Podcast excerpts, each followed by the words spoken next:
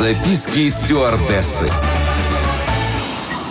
Всем привет! Это рубрика «Записки стюардессы». Я, Леся Орлин, развею мифы о полетах, поделюсь фактами и секретами самой романтичной профессии, которой я отдала 4 года своей жизни. Записки стюардессы.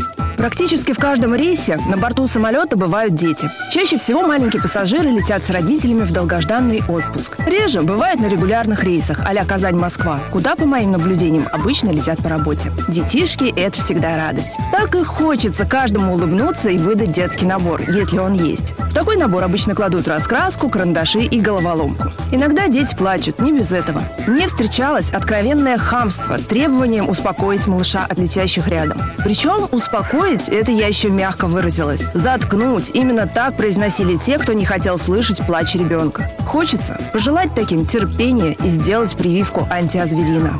Ну и дать несколько советов родителям, чтобы их полет и полет ребенка был максимально комфортным. Отложите поездку, если у ребенка насморк. Носик должен свободно дышать. За 30 минут до полета даже в качестве профилактики воспользуйтесь сосудосуживающими каплями. Если нос заложен, будет резкая боль. Я испытала это на себе и не смогла сдержать слез. От закладывания ушей помогает рассасывание конфет, питье воды, пение или мычание с приоткрытым ртом. Позаботьтесь заранее о питании, если ваш ребенок летит на руках, оно на него не предусмотрено. Гаджеты, игрушки, книжки, теплые вещи, сменная одежда – просто must have.